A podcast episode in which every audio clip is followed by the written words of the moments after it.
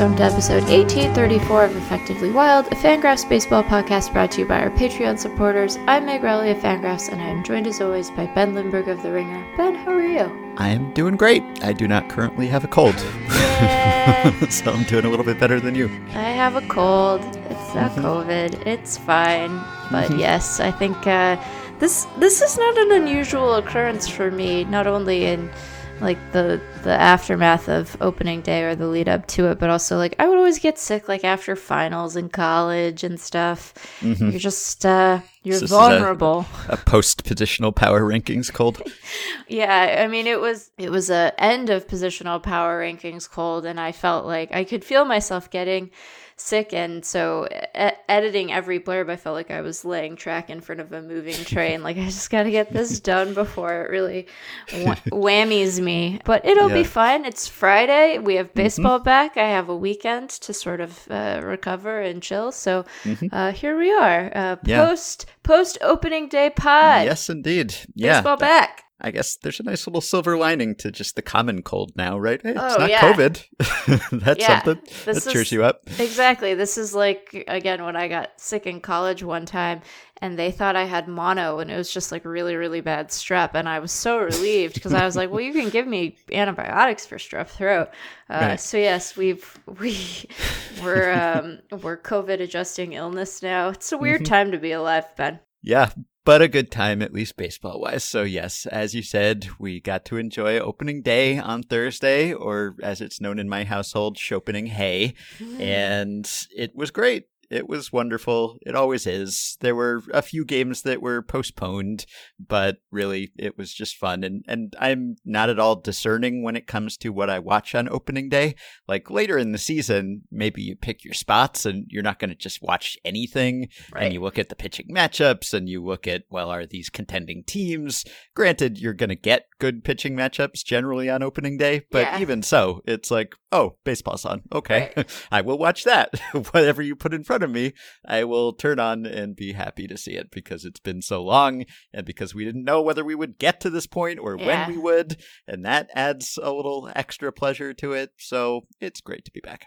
Yeah, I had a moment the other day where I was, you know, preparing our staff pr- predictions for the season. And, you know, it's a thing we do right before mm-hmm. opening day kicks off. And I got a little, I got a little emotional. I was, we were still firmly we're still firmly in the range where I thought we'd be locked out. Like six weeks ago, I, my expectation was that we were looking at an opening day starting in mid-April at the earliest and May as the mm-hmm. as the likelihood. So it felt nice to be preparing, you know, the predictions of our staff for ridicule on the internet. It's good. yeah. Jeff Passan had a story at ESPN earlier this week about just the beat by beat. How did the CBA happen? And he did make it pretty clear in that story that it could well have just gone completely off the rails yep. and really just could have lasted indefinitely just because if they had not approved that last offer from MLB and there were quite a few players who didn't want to or, or thought it wasn't advantageous, but yeah. ultimately most of them just really wanted to play baseball, it seems like. And so they ratified that deal and, and agreed to it. And if that had not happened, if that latest deadline had been blown and then the players had probably pulled expanded playoffs off the table right. and MLB had said we're not paying you for a full season, we're not playing 162 games, then who knows? Like it could have spiraled, it could have lasted weeks or months. So yeah. we have to be grateful, I, I, guess. I mean, there are still some players who feel like maybe it wasn't the best deal, but yeah. ultimately, most of them really did seem to want to get on the field, and yeah. they voted that way. And I'm not sorry about it right now. Yeah, it's sure nice to be, you know, getting excited to see Julio Rodriguez's big league debut, than stressing once again about whether or not we'd get baseball. So, yep. you know, it's it's not an uncomplicated situation, and our reaction to it is definitely tinged with, you know, an understanding of what what problems still persist in the game. But we get to be excited about opening day. It's a good day. Mm-hmm. Yeah, anything in particular you enjoyed? We're we're gonna get to some other banter, and there's been some non-opening day related news and sure. extensions and yeah. non-extensions, and we'll trades. have a stat blast what a little later. All, yeah, what are you all doing with these opening day trades? Aren't you know. busy with bunting? suddenly it's overshadowed by actual baseball games like Right. a, a trade. I mean, Chris Paddack for Taylor Rogers Yeah. and others like That's that a big been- there were many months in the offseason Yeah. when we would have been desperate We for would have spent days talking about Chris Paddack. We would have been, we would Yeah. have spent days and days fi- Yep. trying to figure out if you know Minnesota's the right team to help him figure out a third pitch and also the shape of his fastball. But yeah. So we'll get to that, but yeah, yeah, I enjoyed. I mean, I guess just staying on the idea of, of Julio, who obviously we won't see until a little later today when when uh, Seattle is able to play Minnesota. Very funny that that game got postponed, by the way, because apparently it was like 70 degrees and sunny in Seattle yesterday. it was like a perfect day for baseball. But sort of sticking on that theme, like it was really exciting to get to see a bunch of top prospects like make their debuts and and and mm-hmm. have an impact in the games that they were in. Right, we got Yeah. to see Bobby Witt Jr. We got to see Steven Kwan. Like, or you know, there's just like a lot of lot of guys who we've been sort of looking forward to for a long time and and now a lot of them are here and not all of them obviously both because we didn't play a full slate yesterday. That that is the one thing about sort of the the lockout postponed opening day. Typically on opening day we get like 15 games and we Right. we got a, a smaller slate not only because of weather postponements but just because they were like look we've already goofed with these series enough. We cannot possibly shift them around anymore but it was it was very cool to like get to to see those guys making their debuts and i don't know we're we're part of the the kwan hive over here at fangraphs so um, yes, right. we're we're very excited for steven kwan and the guardians yes, you've uh, planted your flag Yes. where Eric Longenhagen has on Yes. Steven Kwan. but well and uh, truly stuffed not the only good Guardians news this week, which we will get Yeah, to gosh, also. wow. But yeah, so obviously the highlight for me was Ohtani watching Yeah. Ohtani and, and the two way action, and it ended up being a typical Tungsten Arm O'Doyle start where he was great for four and two thirds, and he struck out nine and gave up one run, which he was really kind of let down by his defense on that one, Jo Adell, and then was just generally let down by the team's offense, and also Yeah. I suppose his offense personally, but yeah the Angels didn't get anything going, but it was great to see him, and he's just a really good pitcher. We talk so much about his hitting; he's a good pitcher too. Like Yeah. maybe that's how he can top last year's. Uh, this year he can win the Cy Young as well as, as the MVP. I don't know. He probably won't get enough innings. It would be tough in a, a six starter rotation, but yeah he's great. It was a lot of fun to see him again, and also a healthy Trout, and Yes. you know, striking out nine Astros. That is difficult to do because the Yeah. Astros are always tough to strike out. So that was the highlight. It wasn't necessarily the best game. There was, of course, the Seth Beer walk off on National Beer Day, National Cerveza Day. We Can could we say. talk about this for a second because Sure. so i you know i put that game on was one of the the later games and you know yu darvish is pitching for the padres and yu darvish carried a no-hitter for a while like you know to the point that i was kind of surprised we didn't get an alert about it maybe we Yeah. did i don't know i was very tired and also i am sick so you know the the D-backs get a hit against Darvish, and I was like, I can go to bed now because I'm not going to miss the back half of a back end of a no hitter. And like, if Yu Darvish no hit somebody, I want to be there to see it. Like, I want to watch. Sure. So I went to bed, fully expecting the Padres to win that game. And then this morning, after I had done some editing and was like catching up on yesterday's scores, I was like, wait a minute, the D-backs won that game? How is that possible? so despite their their recent trades, the bullpen might still need some work in San Diego. Yes, possibly. Although Taylor Rogers had not arrived yet. Exactly, yes, so that was why. But yeah, that was fun. And that reminds me, since I just made my little beer cerveza joke at MLB's expense there, there's a new sponsorship that everyone sent us. I guess this is now going to be one of our new beats on this podcast. Yeah. Weird sponsorships. Weird that- sponsorships. so Dairy Queen now was named the official treat Yes. of MLB. And its signature stack burgers are now the official burger of MLB. Actually, more specifically, I guess it's the DQ Blizzard treat, which has been named the official treat of MLB. The official treat, Yes. which seems like too broad. Like Yeah. MLB's uh, given Agreed. away. They need to they need to category here. specify, especially because it's Dairy Queen, famous for their frozen treats. So Right. I can't believe that the the sponsorship is not just from day one, the official frozen treat of Major League Baseball, because Mhm. all all kinds of other treats out there that you know like you could you can have uh, both human and non-human treats right like there could be a, Mm-hmm. an official dog treat of of major league baseball on unexplored potential advertising Yep. to the dogs you could have you know you can have a salt uh, i guess you would have salty snacks more than you have salty treats but all sorts of treats and and apparently none of them count except for the ones from dairy queen Yeah, I mean, you could define almost anything as a treat. Yeah. Any of uh, MLB's other sponsors could say, "Hey, we're a treat. We're Yeah. the official beer or cerveza of Major League Baseball." I mean, a nice cold beer slash Yeah. cerveza on a hot day—that's a treat. that is a How are you giving away official treat? So I don't know. Maybe there would be some conflict there, but they could always subdivided, as you said, and you can have uh, official treat, an official frozen treat, an official uh, salty treat, or just uh, use a different language, whatever Yeah. you, you want to do. But yes, uh, that's uh, our our latest beat here. I guess this is we're playing right into MLB's hands. I, I mean, know. if it's uh, we're we're giving them the promotion i did think that they that. crave here.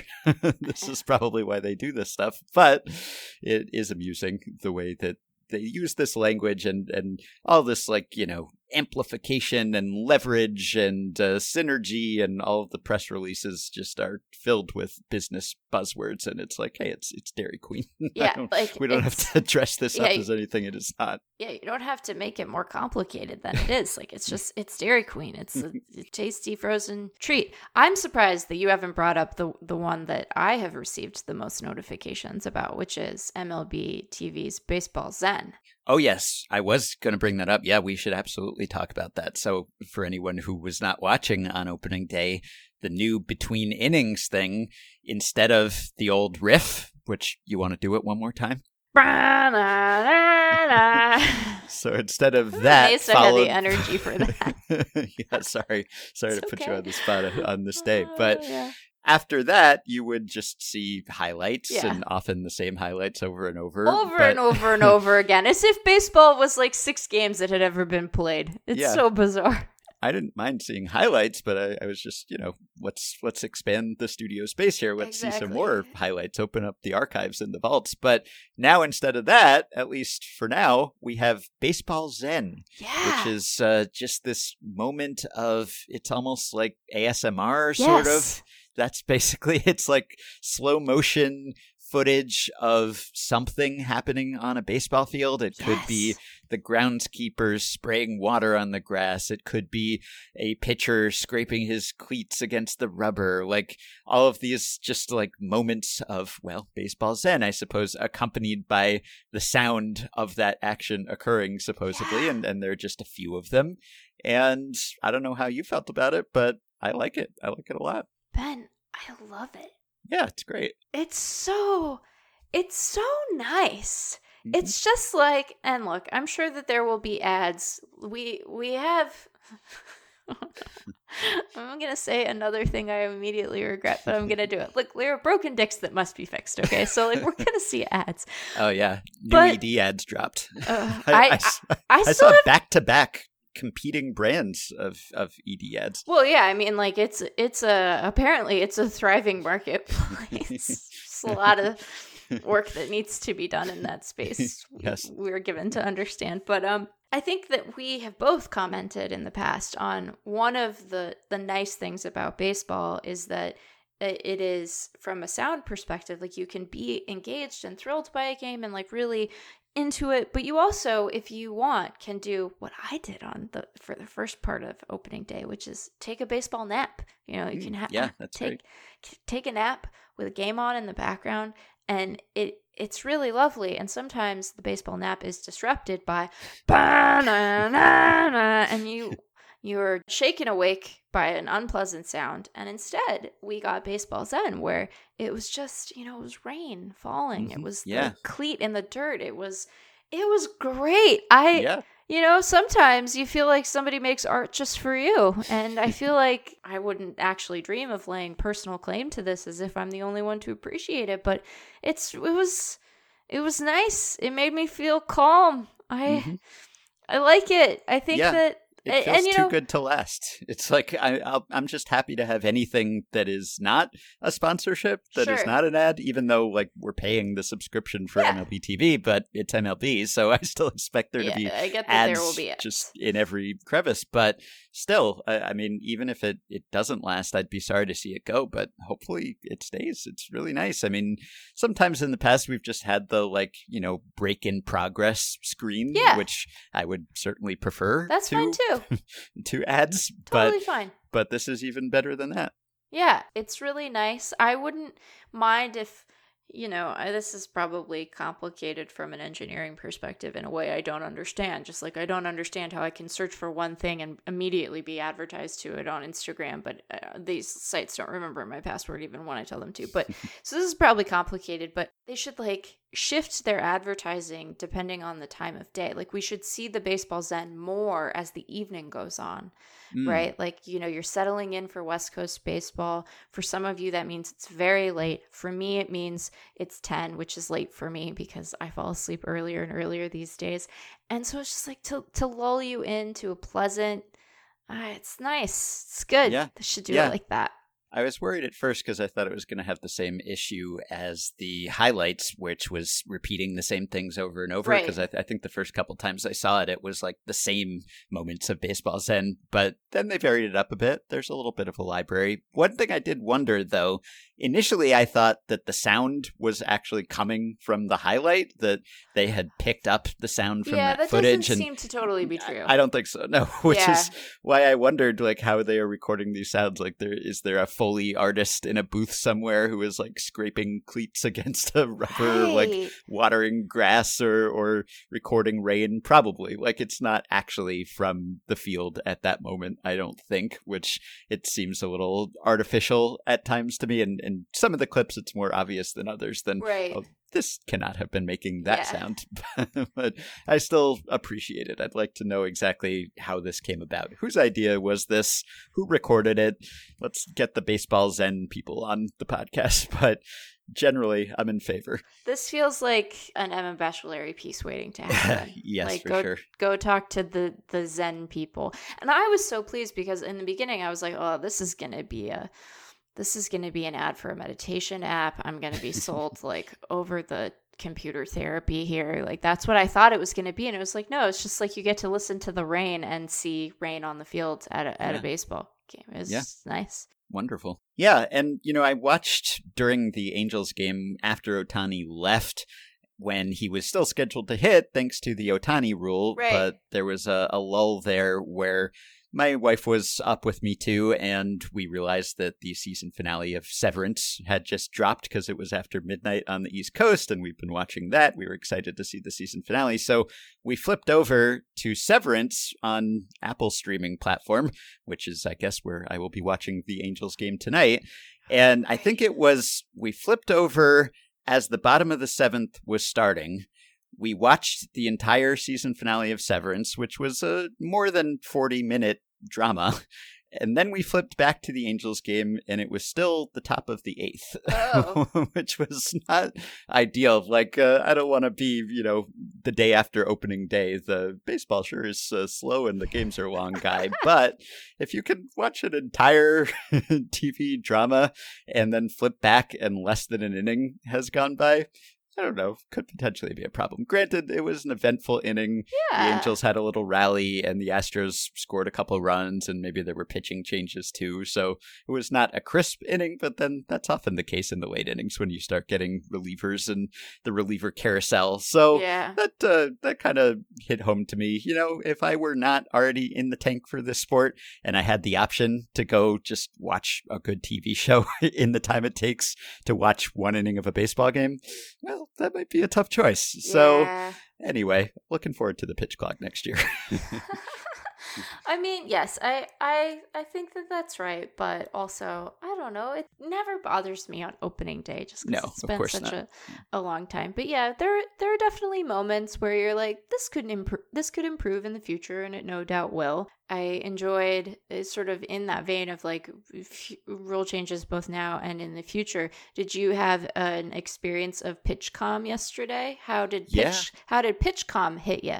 I like PitchCom. Yeah. It's it's totally fine. I don't know whether it improves pace or not. I mean, it, it seems like it should, or or it shouldn't hurt it at least. But I it's like quick. It's Yeah. unobtrusive. It seems like everyone who's used it has had pretty nice things to say. This is for anyone who has not seen this already. It's Oh, the electronic pitch calling system where the catcher taps in something on a wrist pad, and the pitcher has a thing under his cap, and it plays a, a voice that says what the pitch is and where he's supposed to throw it. And, you know, you don't have to speak and you don't have to flash a sign that could be intercepted by someone. And a few of the fielders behind the pitcher have pitchcom devices too, Yeah. so that if they're an infielder, they know which pitch is coming and they can lean this way or that way. So I like it. I'm totally in favor. I think that it will absolutely speed things up as as guys get used to it. I mean, I think Mhm. you know people have to get used to it. Although I did notice, so I was watching the back end of the Cardinals Pirates game, and Aaron Fletcher was in. Poor Aaron Fletcher, he had a real rough outing.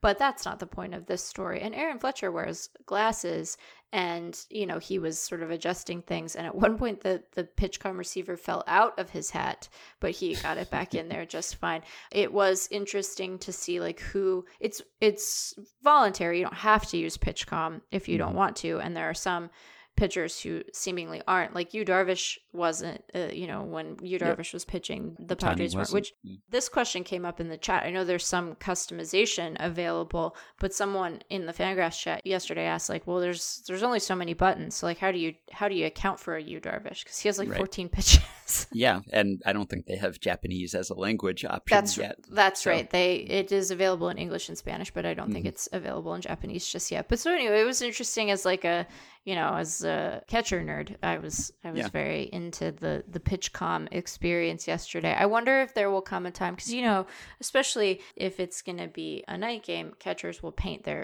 their fingernails so that the Mhm. signs are easier to see. And I wonder if there will come a moment where like the the pitch com goes down and you have to use signs, but your fingernails aren't painted. Are you just always going to paint your fingernails? And as a backup, is it part of your like business continuity planning? Right. These are thoughts I had. Yeah, I don't think it'll dramatically speed up pace because I don't think the main source of the pace problem is pitchers or catchers having a tough time getting on the same No. page or even, you know, going through multiple signs so that they can deceive someone on second. Like, definitely things slow down when there are runners on base or when there's someone on second. And there will occasionally be pitchers and catchers who aren't on the same page. And then you have to have a mound visit. So, certainly it should cut down on that. I think most of the source of the slower pace is just the fact that, well, it takes a little time to recover when you're throwing really hard. And also maybe just to think about what you want to throw. And, you know, it's advantageous. I mean, some studies have shown that it seems like players do a bit better when they take a little longer, which kind of makes sense. And so if Yeah. no one is forcing you to hurry along, then you're going to take that extra rope that they give you.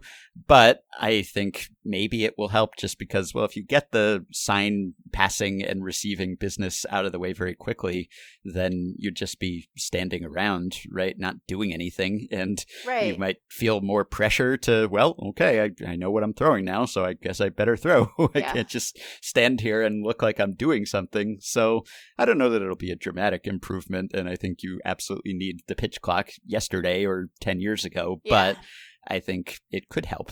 Yeah, I think that that's right. I think it could, and you know, provided I know when Jay Jaffe wrote about it for us, he sounded a not an alarm. Alarm is too dramatic, but you know, issued a reminder that when when technology is introduced to try to curtail nefarious pursuits, that Right. new nefarious pursuits can find Yes. their way. So obviously, you know, we want to make sure that like this stuff actually works and the encryption is as tight as it's supposed to be, etc. But it seems Mhm. like a good development. So Yeah. you know, that's cool. Hopefully, the pitch comms won't get hijacked by any NFT people who will start to promoting NFTs in pitchers' ears as they're trying to pitch. to pitch. yeah, terrible. The only other nitpick I had about broadcasts on opening day was that the in game interview is back, apparently. Now, this was the best case for that, right? So, I don't know if anyone saw the Reds game. Joey Votto was mic'd up on Are ESPN. you about to complain about this? Really? Yes, briefly. Ben. I'm sorry, but Okay, Let's hear Uh, it. this is uh look, this Make was the best case scenario for this sort of thing because Joey Votto is an international treasure, obviously, and he didn't have any balls hit to him or anything, so it wasn't awkward. And maybe first baseman is the best case scenario just in general. Yes. Ginny Searle made that case at Baseball Prospectus today, noting that, you know, as opposed to the Ramon Laureano example a couple years ago that bothered a lot of people, including me. He was running all over the place. He was fielding balls. He was making throws. He was out of breath. It was like, leave the poor man alone and let him do his job. Yes. Whereas Joey Votto is just standing there, and obviously, like he's still engaged in the game, but first basemen move around a lot less. Yeah. So that's an advantage of this. I still don't like it. I still just don't. Like, I want to hear from Joey Votto in every possible way at every possible time, and now we can follow him on every social media platform if we want more from Joey Votto. And I want a Joey Votto podcast, and when Joey Votto retires, I want him to be in broadcast booths. Absolutely want to hear more from Joey Votto, but just don't want to hear from players while they are playing the game. I just don't. I guess this makes me old fashioned, but you know, he even said like playing defense by itself is hard, hitting by itself is hard, doing it with a microphone in my ear is foreign territory. And, you know, he was sort of saying that tongue in cheek, but it's true. There is truth to that. And, you know, he said also, I'm talking right now, but my heart is beating through my chest just because I know how every single moment counts. And I guess that's what bothers me. It's like, yeah, maybe if you're getting a little insight from the player about how they're playing, it could be valuable. Otherwise, I don't know, could we not just hear from them like when they're on the bench or between innings or just in a different platform just because I feel like to me it it almost makes the game feel exhibition-y, which is maybe because this has mostly happened in exhibitions Yeah. to this point, but it just feels to me like this is an important moment. Like you never know what could happen here. Like he might have to field a ball like he's uh, holding on a runner, and yeah, that leads to a fun interaction with Ozzie Albies, who was on first base, and Delightful. Yeah, Votto's asking him uh, if he should get a gold tooth to further his midlife crisis. I mean, wonderful interactions and everything, but it still just makes the game feel like a little bit of a sideshow to me, which is kind of a, a constant in a lot of ESPN broadcasts where it's just like the game is on in the background, but we're basically Yeah. like doing a podcast or something while we watch the game.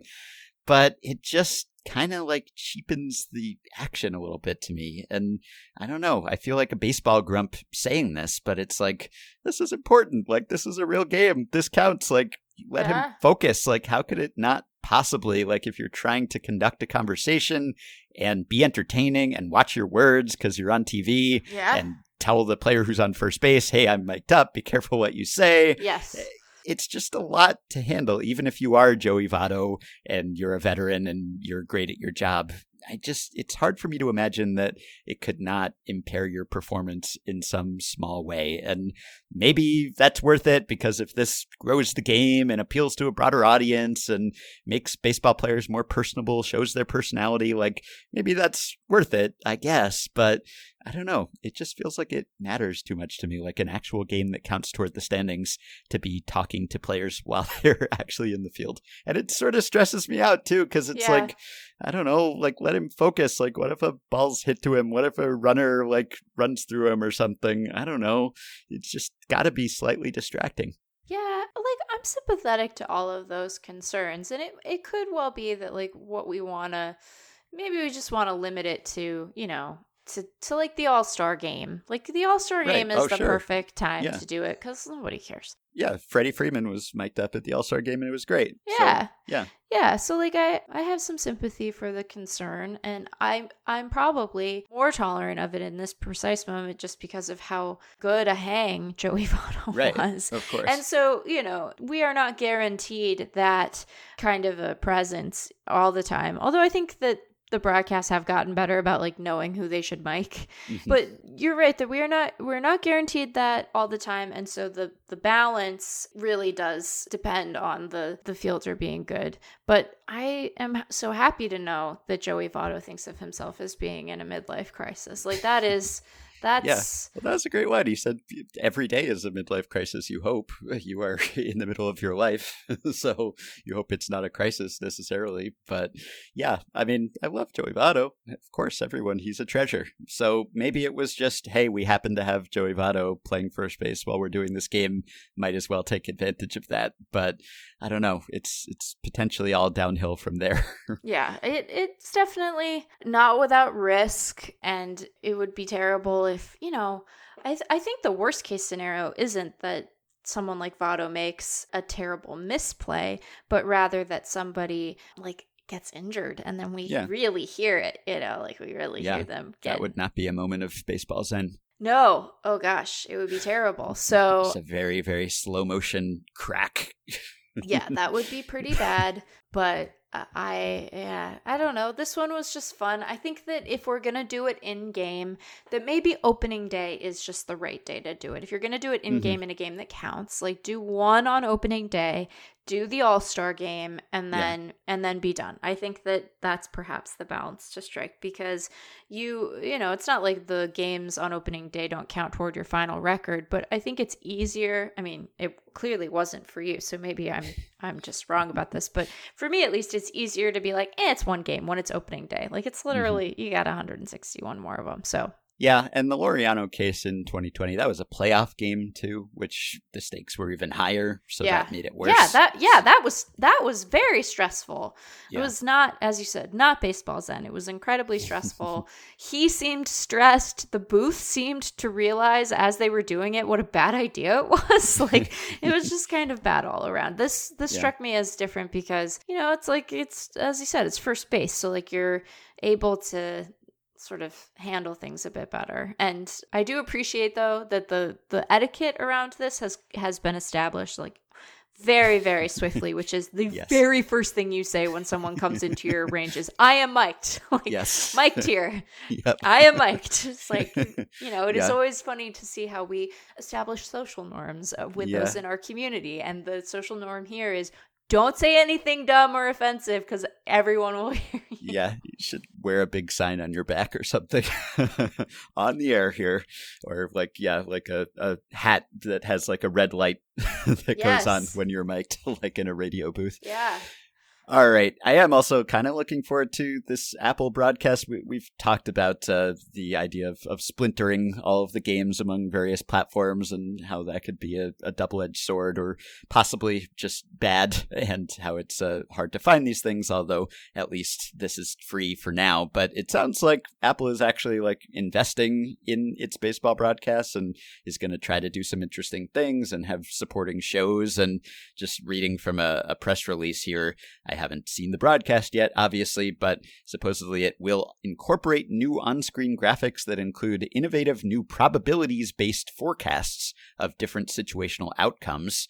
So, not just win expectancy, I guess, but maybe what are the odds of something happening at this particular time, which huh. I think I've, I've seen that before, but not for a while. And then they're also going to have like highlights and live look ins from other games. And then on screen callouts about batters' walk up songs from Apple Music. Just some corporate synergy there. I guess oh, you can oh, identify no. what the walk up songs are. They're going to make my iPhone talk to them. Hate this. Oh, yeah, because then it says uh, test their knowledge of baseball trivia with help from Siri. No. and in a first for MLB games, Friday Night Baseball will feature rules analysis and interpretation from former MLB umpire Brian Gorman which is interesting. I mean, that's a, a, staple of NFL broadcasts, for instance. I don't know whether we need that in MLB broadcasts, which is, I guess, why we haven't had it up to this point. I would think that, like, a lot of games, I don't know that Brian Gorman would have that much to say yeah. about rules analysis and interpretation, especially if the umpires are now addressing the crowd and the people at home on the mic when something happens with a replay. Like, how often would an umpire really have anything substantive to add? I mean, umpires are interesting. I'm I'm interested to hear from umpires. Happy to to hear from them. But you know, maybe we should have umpires in the booth just full time as analysts. Like, why not? We have former players, former umpires could be interesting. But yeah, there aren't that many times that I'm watching a game and I'm thinking, I wish a former MLB umpire were there to explain yeah. this to me. Like I guess if you get the right game, then it could be great if it happens to be one with some kind of controversial or cryptic call. But most of the time, yep, he was uh, out because he he beat the throw to the bag there, and uh, he was not tagged, and therefore he was safe. I mean, I don't know that there's all that much to to add in most instances. Yeah, it doesn't seem like there's going to be a, a lot of variability of use there. And it's weird to do it now when we have the umps explaining replay review on the field. Right, Like, yeah. Mhm. isn't this the least useful Mhm. time to do this because we we're getting better rules explanations in game? Yeah, I don't. I, that seems odd. I was surprised that um the during the NCAA tournament they had Gene Steratore doing reviews in basketball, and he he was a football guy famously. So I don't Hmm. know. I feel like the former official input into game still has some optimization left to be. right. Yeah. All right. So, a little bit of news before we wrap up. So, we had extensions, we had non extensions. We also had some Ronald Acuna comments about Freddie Freeman that got a lot of attention here. Acuna was doing an interview, and sounds like there's no love lost between those two, or Yeah. that there just wasn't really any love or relationship to begin with, other Yeah. than the fact that they were on the same team. Acuna was asked what he would miss about Freeman, and he said nothing. he basically said that they didn't talk, that they were workplace proximity associates. They played for the same team in the same stadium in the same clubhouse, but other than that, it sounds like they didn't interact a whole lot. And Acuna also seems to be holding a bit of a grudge over Freeman doing some enforcing, it seems like, of standards and anti rookie rules early in Acuna's career, kind of upholding the this is the way we play and this is the way we look kind of thing, which, you know, Freeman, I mean, we think of him as a, a friendly and, and personable person. He certainly comes off that way and seems that way. He was also, you know, kind of taken under the wing of Brian McCann and Chipper Jones and sort of the the old school right way to play type Atlanta players. And so Freeman said, you know, he responded to Acuna's comments and he said he misses Acuna and loves Acuna. He also did kind of cop to being the clubhouse police and basically said, like, well, the organization had some standards about, you know, where you wear your eye black or how far down your face it goes and that kind of thing. And so it sounds like he was one of the people talking to Acuna as the upstart rookie. Hey, that's not how we do things or how we wear things or whatever with the Braves. I mean, you know, it's not necessarily that he was like giving him grief about bat flips or whatever, but it sounds like there was a, a culture clash there, which is maybe not unexpected given the different places they come from, the different ages. Like, I don't know that I expected them to be besties or anything, but still, it's notable just because when a player leaves a team after being there for a long time, especially a player with the standing of Freeman, generally former teammates will be like, oh, yeah, he's the best, gonna miss him, et cetera, et cetera. It's just kind of a courtesy, you know, whether they really mean it or not. And Acuna was uh, just not gonna play that game. so Yeah. those comments made the rounds. Yeah, I hope that there can be some reflection. Well, I, I hope there can be two bits of reflection. The first is that, like, we are all well served to probably remember that we don't have a great sense of, or we might not always have a great sense of, like, what the dynamics between players are and, like, how this Yeah. stuff is litigated. And we should just, you know, be mindful that we're not, we're not in the clubhouse. And so, you know, we, we don't want to assume good things or bad things about guys based on what we think we know. But I also hope that there's some self reflection on the part of, of guys in Freeman's place where it's like, yeah, maybe you're you're you think you're helping out because you're trying to help a younger player understand sort of like the how we do things of a clubhouse but you're also in a position where you can be like we have this young dynamic player and he's super exciting and like what he's doing and the way he plays the game isn't harming anyone and it's in you know inspiring a lot of people to like care about our team so maybe we should reassess some of these rules because who are they serving right like i know Right. that acuna was very new in his career when this happened and so maybe freddie didn't anticipate like the the impact that he would have on the franchise or the fan base but like i don't know. I think that the part of this that i found the most like I don't know, disappointing might be strong, but disappointing is like the year in which it took place. Like this was pretty recent. Like right. I just th- I hope that we are continuing to move past this stuff and that veterans who are in positions of authority within the clubhouse and are better positioned with respect to the organization to like be like, "Hey, this is the way that we need to do this." We'll take mm-hmm. advantage of those moments so that younger players aren't always the ones sort of put in a position of having to litigate this stuff and like defy an org when they're in a a more compromised position relative to established vets even even a top prospect who was like understood to be very important to his organization like you're just in a different spot when you're the new guy so mm-hmm. you know yeah. I think I don't want to like be uh, again, I wasn't there and if these two are eager to move on from it, like that's they get to say that. That's their prerogative because it's their relationship, but right. you know, I just when you're when you're established, you have more wiggle room to kind of put your foot down and be like, "Hey, is this the right way for us to do this? So I hope that right. we will take advantage of those moments when they're presented to us, you know, like in life or in uh, Clubhouse. Yeah, Acuna said it was blown out of proportion. I don't know if it was, but he didn't seem happy that this was picked up so much, and he even tweeted a denial that he said it or or said something initially, even though there was video and multiple sources yeah. saying what he said. But you know, I think maybe he didn't anticipate the way it would blow up. It, it's right. just it's not common to hear these sorts of statements. Not that he was saying like I hate this guy or anything. Like he's just saying like you know we weren't close. Like we didn't get along. We had some clashes. I mean whatever. It's not that big a deal, but it's just not what you normally hear. Right. And for Freeman to say you know he's like those are just organizational things. I guess I was one of the older guys that did have to enforce those things in the clubhouse, but when you put on a Braves uniform, those are kind of what happens there. And it's, you know, talking about like Acuna saying when you come up as a rookie, there's always someone who wants to tell you how to do things. You come up from the minor leagues with the big eye black, the sunglasses, the hat low, and a lot of people see that as wrong and the other person doesn't see it as wrong because it's part of the game.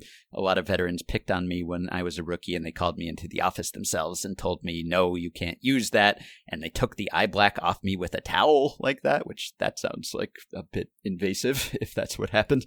Yeah. But it's like, you know, they apparently have these rules about like not wearing earrings and like not covering the A on your hat with your sunglasses and having your hair a certain length and Yikes, where your eye black man. is. Yeah, like all that sort of stuff. Like Freeman's, you know, he says it's unfortunate that he viewed it like that, but we were always told you put on a Braves uniform, you're supposed to act a little differently, hold yourself a little differently.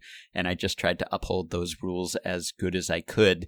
And, you know, a lot of organizations will have rules like that. Oh, it's a little different. You put on this uniform, blah, blah, blah. You can talk about the Yankees facial hair policy in that genre. But really, like, who are these sorts of rules targeting, you know? Yeah. And, like, what sort of standards are they upholding? Like, the fact that it is institutionalized in this way, yes. where it's like, you can't wear your hair this length, you can't wear earrings. It's like, who's making these rules? Right. Hmm. Like, yeah. you know, who has been in the privileged position of enforcing these standards historically in baseball or in the country as a whole? So, yeah. you know, I, I'm not saying that like there was racial animus on the part of Freeman or anything, but I'm just saying that like the rules themselves, I mean, it's almost kind of baked in, right? Yeah. It's like you have to look this yeah. way and not that way yeah, I don't think that there's a way to interpret those rules without seeing them as freighted with, you know, a bunch of both past and present sort of racial animus and certainly intent. Again, not specifically on Freeman's part necessarily, but like, you know, the guy cutting his hair doesn't always look like Clint Frazier, and that's not who they tend to describe as like not looking like a ball player. And so mm-hmm. it's a very weird thing that this persists and is sort of hand waved away from from the club's perspective where it's part of the you know expectation of being a big leaguer. Like there's nothing about wearing your hair long that inherently has to like be cast as unprofessional or unprepared. So i just you know every opening day lately, MLB has released an ad about like the excitement of the game and all the different kinds of people who play it and them all being welcome and how we should all be excited about that. And it's like, cool, someone somewhere in your organization views this as an important value. And yet some of the clubs are able to like enforce something that that feels like it's automatically going to denigrate people who are just there to play baseball and have some fun and like it's fine. So just like let people be themselves. It's it's okay. Yeah. like you know that doesn't that's not a slippery slope to anarchy. It'll be okay. Right, and if we let people like feel welcome and as if they can be themselves like it it often puts people in a better mindset to do their job well. Mm-hmm. so it seems like everyone's interest should be aligned here.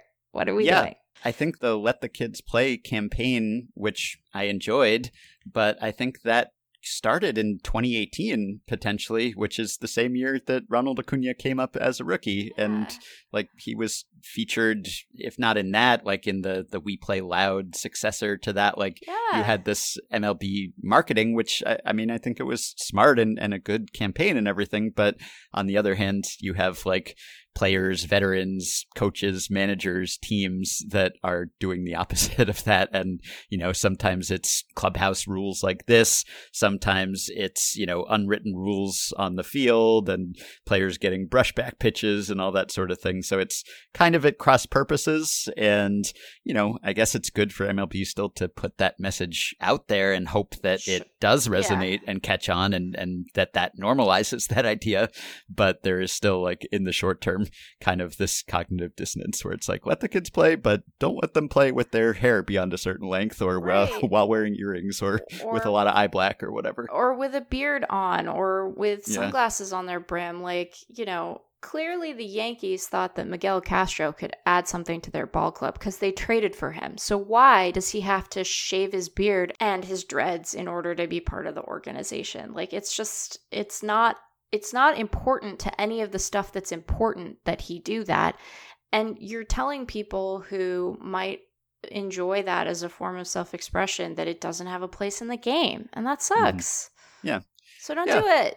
Yeah. I say, do better, please. Like, yeah. come on there's going to be some degree of conformity because it's a sport with uniforms and sure. you know like there's going to be some commonality to the way that you look on the field but there is a little bit of room for pieces of flair and for personal expression yeah. so just uh, allow a little leeway no one is uh, going to be harmed by yeah. hair beyond a certain length so we shouldn't be managing to a particular mental image of a big leaguer because if right. we're doing that it's going to exclude everyone who doesn't look look like that person. And I think that we're right to point out that historically, like that person has looked a particular way, and it's been yeah. someone like who's Freddie Freeman, right? Just kind of like, like your all-American boy. Yeah. Yeah. So I think you know if we're gonna say that the game is inclusive, that it's international, that it's a place where the kids can play, then we gotta like mean that. And it's weird. It's weird that they don't put their names on the back of their jerseys. I could go on and on. All right, so a little bit of extension talk here. We had some extensions that were not signed, including Rafael Devers and Xander Bogaerts with the Red Sox.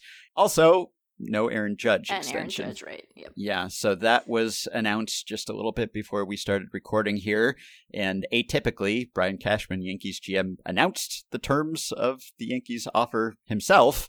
He said that they offered Judge seven years, 213.5 million, in addition to the 17 million that they have offered him in arbitration for this year. So that would be eight 230.5 and I haven't heard from Judge yet as we are recording this, but if that is accurate, then Judge found that lacking seemingly, and this probably means that he will become a free agent. Not necessarily, he doesn't hit free agency until the end of the season, but he has said that he does not want to negotiate in season, and so if he sticks to that, then there's only a very brief window after the end of the season and before free agency where he could potentially work something out. So doesn't mean he's going to leave, but it does increase the odds. And maybe that is why Cashman came out with this. I, I think partly, you know, he said, well, it was going to leak anyway, and, and I would just be confirming it to a bunch of different reporters via text, which is true.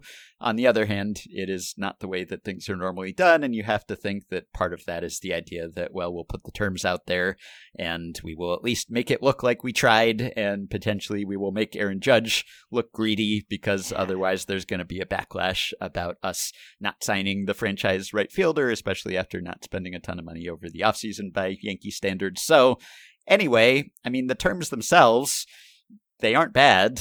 it, it doesn't seem to me. You know, I mean, Judge clearly not uh, going to take any discount here. I don't know whether this even is a discount. He is going to turn 30 later this month, and he does not have the greatest track record for health and durability. And there have always been concerns about, well, a big guy like that, how is he going to age? Is he going Right. to break down? He's been fantastic when he's on the field, and, you know, he hasn't been quite what he was during his rookie of the year year, but he has consistently been a 140 to 150 WRC plus guy with good defense.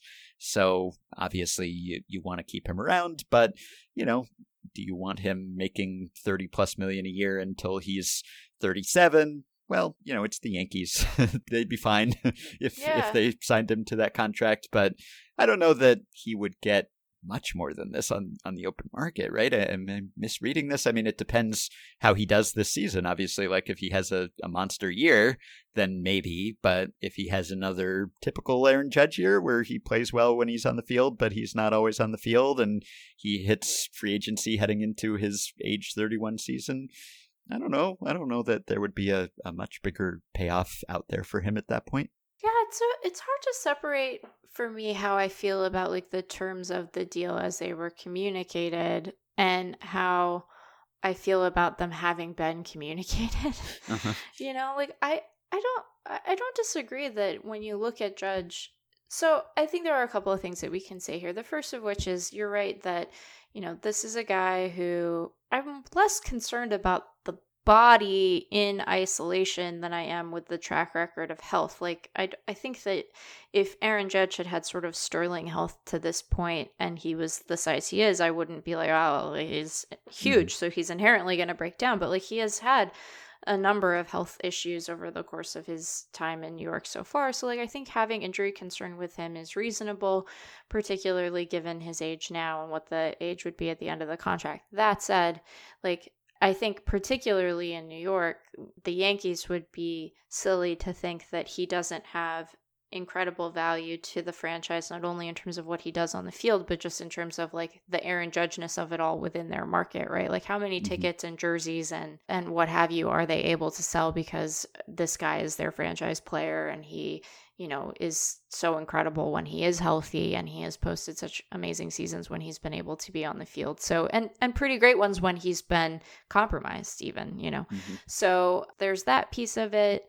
I don't know that I like I'd need to sit and think on the the exact terms longer to see if I think that they're like I don't think they're insulting. I do think it's weird to do this kind of stuff in public Mhm. with the guy who is ostensibly the face of your franchise. Yep. Like it's just the Yankees have had just like a really weird vibe for a couple of months now. Yeah. Like I I know that that is an imprecise way to describe it, but it is just a it's a fundamentally strange thing for one of the most valuable franchises in sports. Forget baseball to to decide that like this is the way that they are going to conduct themselves that they are going to be so fixated on the luxury tax thresholds that they are going to put out a number that I agree with you is clearly meant to make their like again franchise guy seem like he's not grateful for taking it.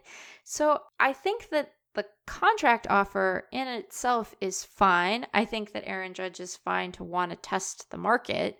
Like if he thinks he can do better than this, like that's his prerogative. He gets to say like I think I can do better and I'm going to see if the rest of the league agrees and like he's assuming some risk in doing that both in terms of his performance this year and even beyond that the rest of the league's willingness to like offer him more but he gets to take that calculated risk if he thinks it's worthwhile but i just think it's really freaking weird to like have your gm go up there and say the exact terms that were offered like that's weird. Yeah, it's I mean, so bizarre like you this could is say it's it's cutting out the middle people because like it's gonna leak anyway, right? And it's gonna get reported probably. Yeah. And why not just put it out there? I guess, and judge can confirm or deny it if he wants. I I see that side of it. On the other hand, like you just have to ask, well, why now in this case? like, who does this serve? Who does it serve I apart it- from right. giving you cover later when he ends up going somewhere else? Yeah, right. And, you know, he said some complimentary things about Judge in, in that same address. Like, you know, he's making it clear, like, oh, we want to keep him and we think he's great and he's a great player, on and on. But yeah, you you know, probably don't put this out there if you think it makes you look bad. So yeah, I just I I find it I find it to be a kind of odd uh, series of events. And like I wouldn't be surprised if he ends up back with the team on an extension at the end of the year. But like here's the question for the Yankees. Let's imagine for a second that Aaron Judge has like a, a really amazing year. Like he stays healthy, he produces at the level that we know he's capable of. You know, last year he played in 148 Yankees games. Like he seemed to have turned a corner. It was his highest total since 2017. So let's say he goes out and he has an amazing 2021 and he puts up, I don't know, like he puts up a season similar to what he did in 2017. Are you upping your offer? like, are you going to let that guy walk? Now you're in a really weird spot because people are managing to a specific number. This is how you've decided to conduct yourself and you've just had the face of your franchise put up potentially a year that would net him a much more lucrative offer somewhere else. Like what does that do? So i don't know. It just seems i know that you're right that this stuff ends up leaking and getting reported and that like sometimes it's the the player and his agent that leaks those numbers. It's not like it's exclusively the province of teams to like leak mm-hmm. a contract figure, yeah. right? So like I don't want to be naive and pretend that that's true, but there's something about like choosing to step into the public and be like, "Here I am at a press conference with the logo behind me." I don't know. I just don't I don't especially care for it. I would have had more respect if he had. I wouldn't have had respect because he would have been violating Aaron Judge's privacy. But part of me would have been like, well, we're worried this guy's not going to be able to play sometimes, so we're lowballing him. I mean, that would yeah. be bad too. To be clear. Brian Cashman would say something like that. Like, yeah, if anyone's going kinda... to, it's going to be him or Randy Levine being like, eh, right. well, yeah, yeah, yeah. Randy Levine, not as much uh, admiration there, but Cashman, no. I, I, do sometimes value that he the, will just sort of, you know, candor. pretty, pretty straight talker. So I want to be very clear that I don't think that employers should be in the business of like publicly discussing their employees' vaccination status. Don't get yeah, it wrong. There's that too. I don't. Yeah. I don't. That's not. But it's a question to ask. I mean, it is like a, a, a pertinent question to his potential contract value, particularly if he's mm-hmm. playing for an AL East team. Although I guess sure. that's less of an issue starting next year. So whatever. Yeah, I mean, Cashman, he's had that job for so long and seems to have such great job security that I feel like he's just like, yeah, I'll just say this, you know, whatever. like, I'm not going to mince words. I'm not going to dance around it. But yeah, in this case, uh, it seems to be somewhat motivated, ulterior motives, perhaps. Anyway just before we get to Ramirez and Hayes oh, right. and their extensions, anything you wanted to say about the Padres Twins trade? So this was Chris Paddack and oh. the reliever Emilio Pagan for Taylor Rogers, Brent Rooker, and 6.6 million. So Padres got another good bullpen arm. Twins got a starter and a starter who is under team control for three years as opposed to Rogers' one. But they had to give up a good arm to get an arm. So in the short term, I don't know that you could say that they're necessarily improved. I mean, it just depends on how good Paddack is, which is really an open question. Yeah, I mean, I think that if you're Minnesota and you think you can help to to fix what ails Chris Paddack, like this is an obviously good trade. I think that my thoughts on it are mostly about how and I know that the Padres have made some recent changes in this department that surely have not yet had time to to sort of bear fruit, but it does seem as if San Diego has a hard time getting the most that they possibly can out of their guys. Mm-hmm. It seems like they are relative to some other orgs that we think of as being particularly skilled at player dev that San Diego struggles, especially on the pitching side of things. And so this is the kind of trade that you're going to end up making when that's the state of your organization where if you feel that you absolutely need pitching like you need a stable bullpen arm and you don't view guys like Paddack as as fixable at least by you that you're going to make swaps like this where you know, you might look back later if Chris Paddack is like lighting it up in Minnesota and go, well, what are, you know, what are we going to do? But it, there's like a, a strange acceptance or has been a strange acceptance on their part that this is like a, you know, a, a issue that their organization has. Now we'll have to see what the new player dev regime does because it could be that they right the ship and then we look back and are like, wow, it's too bad that you let Chris Paddack go before you knew if it worked. Like that's the other thing about it. I'm like, didn't you just change player dev guys? like, right. So Anyway, I think that like it makes a ton of sense for Minnesota because they still need help on that pitching staff. And if they're able to get Paddack to blossom, great. And even if they don't, like he can throw innings probably. So that makes sense. I do like that the the Rogerses are now in the same division. hmm There was a great quote from one of them, don't know which one, can't remember now, that now the NL West is the best looking division in baseball, which I found delightful. Because they're twins, you guys. If you didn't know this, that they're twins. Yes. So- you would not know watching them pitch necessarily, but yes. Yes, you would not know watching them pitch. I liked them to try to do like a Freaky Friday and see how long it takes us to be like, what is going on in San Francisco? Why has this changed?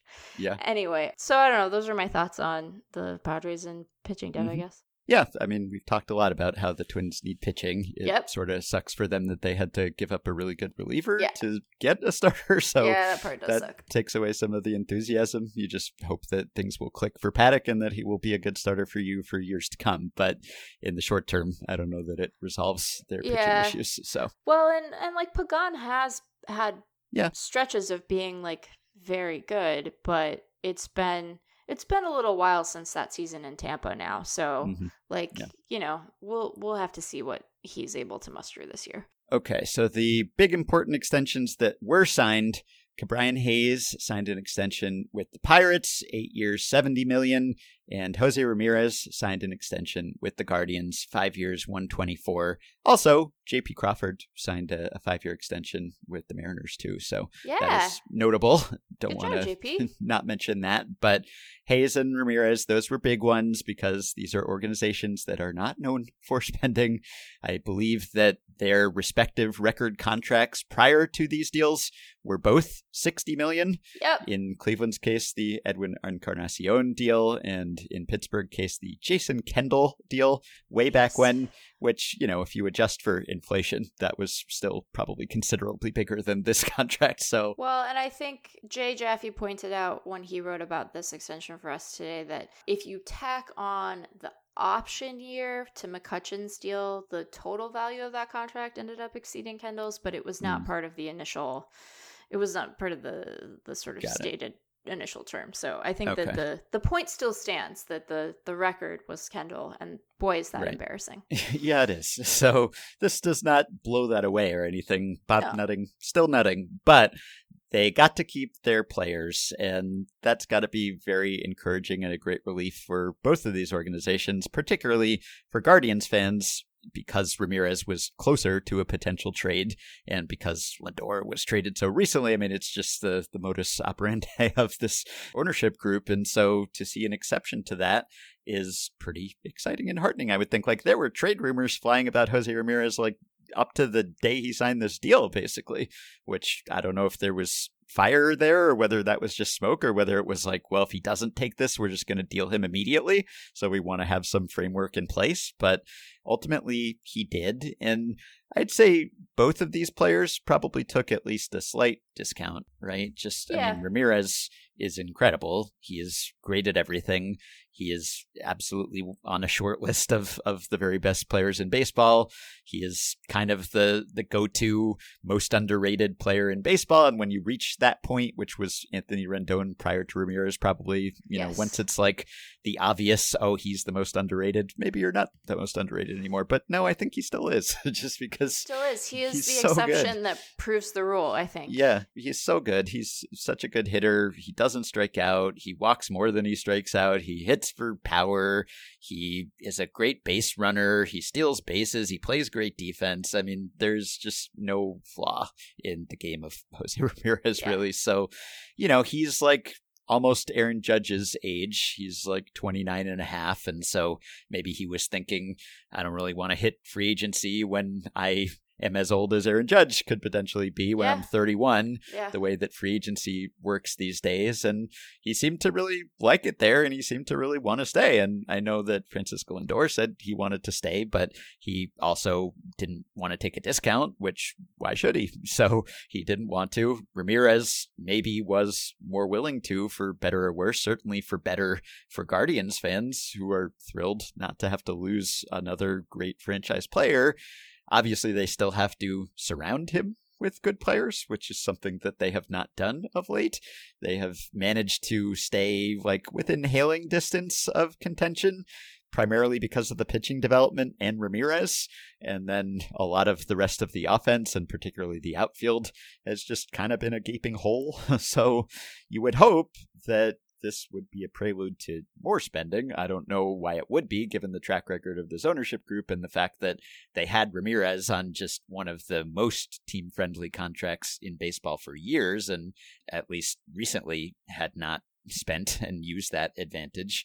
So I don't know whether this presages uh, more spending on their part or not, but at the very least, they get to keep one great player, and I believe he has a full no trade clause too. He does right? indeed. So, yeah, yeah, yeah. I think that if you're a Guardians fan, this has to feel a lot better than seeing Jose Ramirez like suit up for the Padres, which is one of the rumored trade destinations yeah. before this deal got done.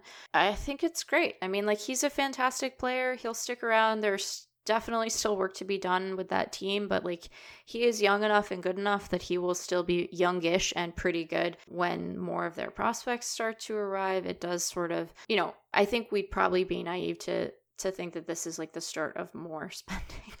right. But maybe it it's sort of them planting a flag saying we're not going to be the absolute cheapest team in baseball and while that is not something we need to applaud overly much, it is better than the alternative. So there's that.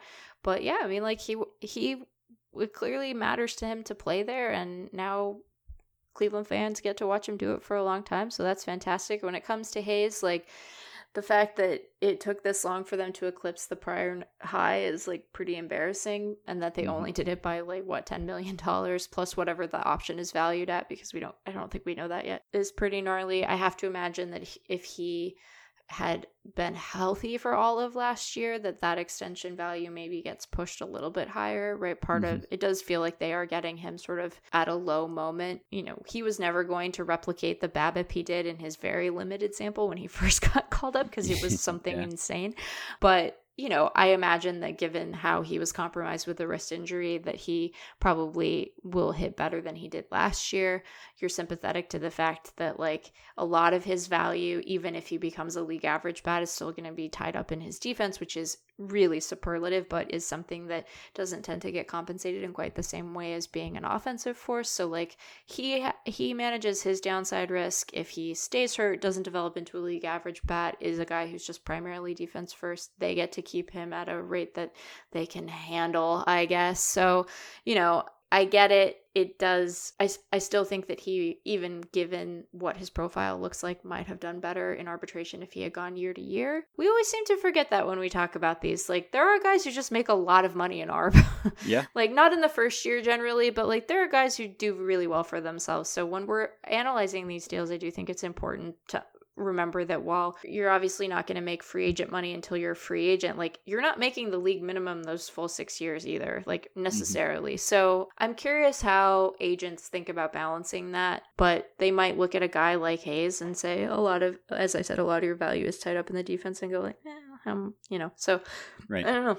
Yeah, and I think the ZiPS projections for these contracts, according to the posts by Ben Clemens and Jay Jaffe, I'm cribbing from here, and of course Dan Szymborski's projections, ZiPS had Ramirez at five years and 137, so not a huge amount more than he got. And for Hayes, Zip spit out eight years and 78 million, or nine years and 86 million. So Jay said it was uh, about 10% yeah. below what would have been projected. But, you know, not embarrassing numbers, not Albies or, or Acuna kinds of contracts or Evan Longoria old school extensions, yeah. anything like that.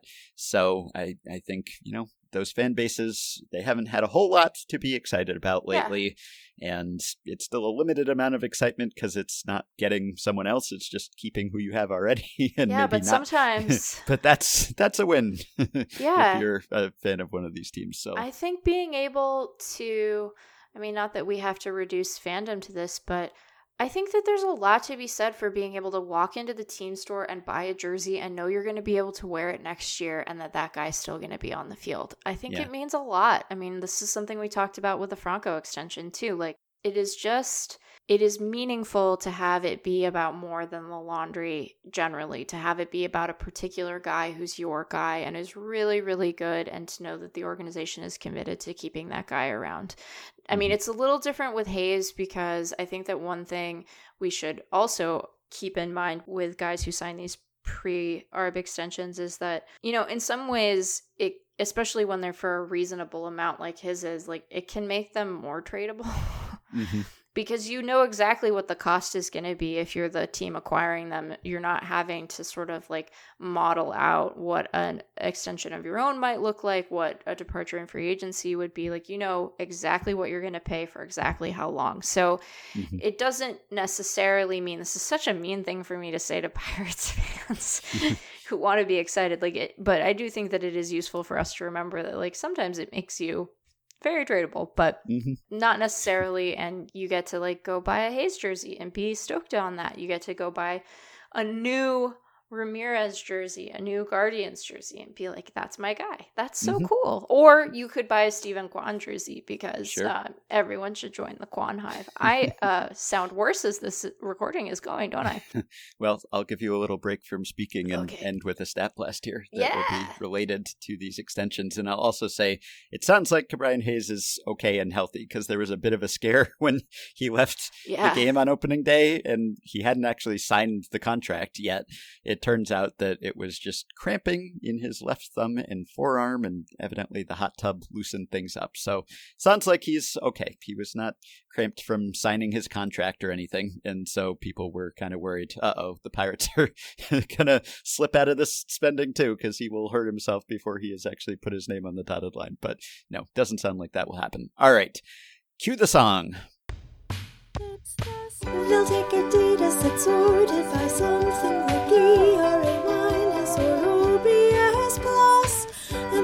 tease out some interesting tidbit, discuss it at length, and analyze it for us in amazing ways. Here's today's Stat Blast.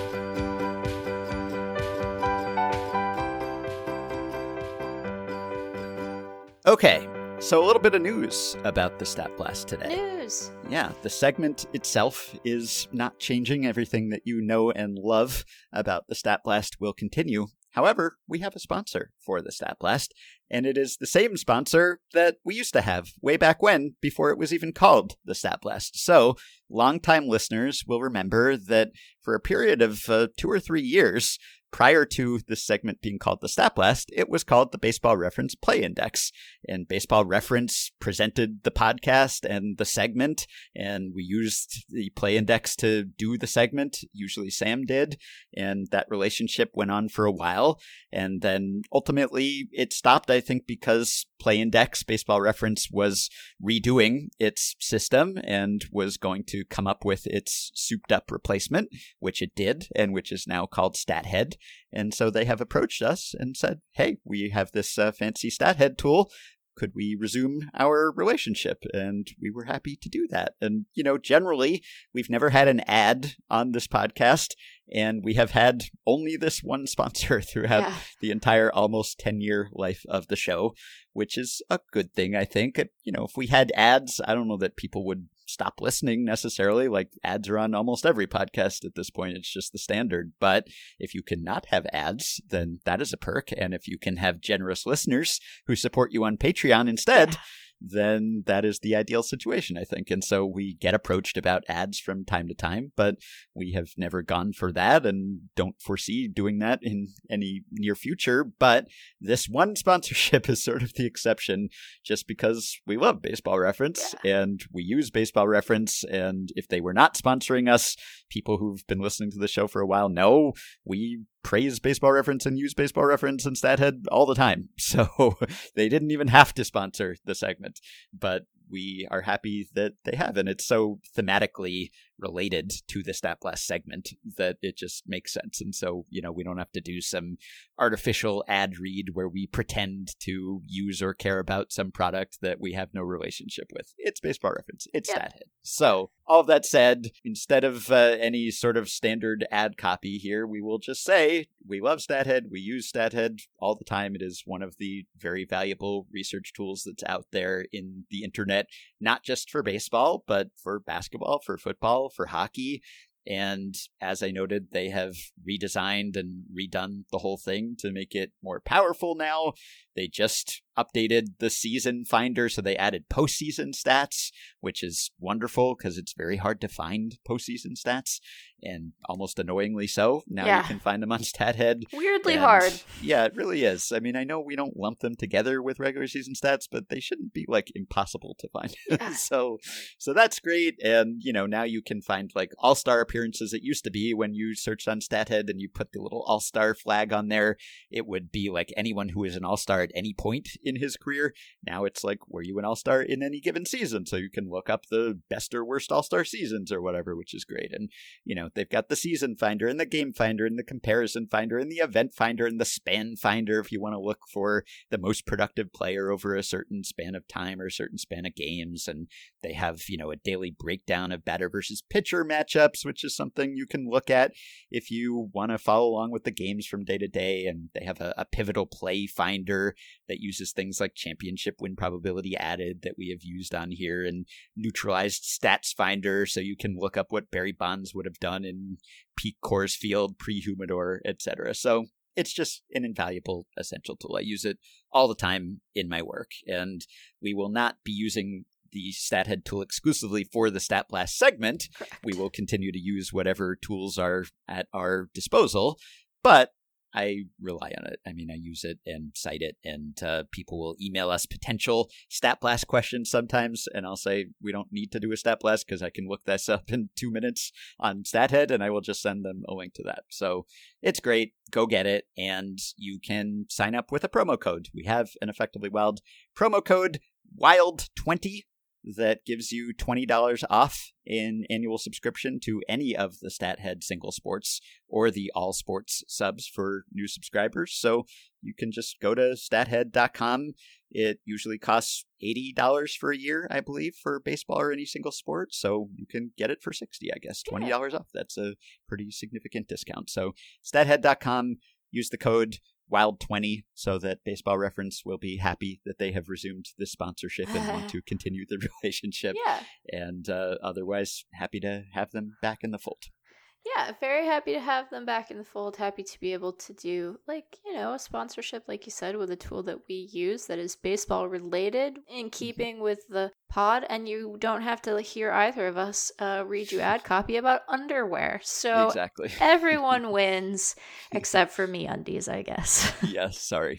All right. So the Stat Blast today does rely partly on some data from Baseball Reference, just by coincidence. So I was kind of wondering about, and this was actually prompted by a, a, question from a listener and effectively Wild supporter, but it is timely, I think, because of the Jose Ramirez extension. And I think Jose Ramirez, at least up until this point, has been extremely underpaid if you are just going by his market value or free agent value or what a win goes for on the open market. He has not been on the open market. He has taken himself off of the open market because this is the second extension he signed, right? He signed a five year, $26 million extension before the 2017 season. And since then, he's been like you know what a top five player in baseball right? And yeah. also two team options for another 26 million. So that just given how well he played i mean that cemented the fact that he's been relative to just how great he's been one of the most underpaid players in baseball. So, like, if you go to his Fangraphs player page, there is a value tab at the bottom, which will just sort of sum up, well, here's how many war he was worth, here's what the going rate for dollars per war in that season was, and just multiply it. And if you do that for Jose Ramirez, you get 275 million Point two dollars and he has made a small fraction of that in his career. He has made 37 million. So uh, you know now he will uh, hopefully equalize things a bit over the life of this current contract, but probably will not make up much of, if any, of that deficit that has already happened. And that is, you know, partly his own decision. He decided to sign that extension, and partly it's just the way that baseball's salary structure is set up, right? Where you just don't get paid much in your early years of service time. But we got a question from listener Matthew who says, we hear so much after contracts about how the team overpaid or the player underperformed, but what about the all time most exact values? Is there any fun in searching to see if a player in a year or a contract or a career made close to how much he should have, quote unquote, made? And so I looked this up with help from people at Baseball Reference and Fangraphs. Multiple stat sites working together to produce the stat blast here. So, first, we have these Fangraphs dollar values going back to 2002. And Baseball Reference has pretty complete salary data going back to that point. Things get spotty a bit before that, so it's okay that we're only looking to 2002 but I asked Dan Hirsch, friend of the show, Patreon supporter, baseball reference employee, to first send me the total money made by every player who had a complete career between 2002 and now. So everyone who is no longer active, whose career started in 2002 or later. And then I also asked Fangraphs Sean Dolinar to send me the totals over the same span for the player dollar values according to Fangraphs. And then I put all of that together in a spreadsheet, or to be transparent, my wife did. she is better at spreadsheets than I am. And she did some magic, and we ended up with a spreadsheet that has both what the player would have made in theory on the open market based on the Fangraphs dollar values and what they actually made. And so I was able to just match them up and see who came closest. And so, if you're curious about who was most quote unquote underpaid or quote unquote overpaid over this period, Chase Utley shows up as the most underpaid. So he made about $125 million in his career. And according to the dollar values, he was worth more than $400 million. so a difference of about $280 million for Chase Utley. And then some of the other guys at the top are players who do very well according to Fangraphs WAR because of framing. So Buster oh, Posey, yeah. Russell Martin, Brian McCann, they are the next few who are all like around $250 million under what their market value would have been. And then Ben Zobrist at about 230, Ian Kinsler 225, Curtis Granderson 215. Now, interestingly, if you want to look at overpaid quote unquote players, the numbers are a lot smaller. like the yeah. gaps are a lot smaller yeah. because the way that this works is, I mean, look, people look at Albert Pujols, for instance, and they think about the Angels contract and how he was paid more than he was worth on the field during those years. But he was worth so much more than he was paid during the Cardinals years that he actually comes out as being like $110 million underpaid right. by the end of this year and, and the end of his career, which will right. be the end of this year. So he just racked up so much surplus value during those early years that even if you play like and are paid like Albert Pujols for right. like a decade after that, it still just like doesn't really come close. So if you look at like significant size contracts, like there just aren't many that are really underwater, so to speak, to any great degree. It's like just a, a handful, really. And the most quote unquote overpaid according to this, well, it is the flip side of the framing value question. Oh. It's our old friend Ryan Doumit. Oh no! yeah, sorry, Ryan Doumit. so Ryan Doumit was uh, paid twenty-two million dollars in his career, which does not sound like a a enormous number, and uh, you know you would think that, well, he couldn't have been so overpaid, only making $22 million.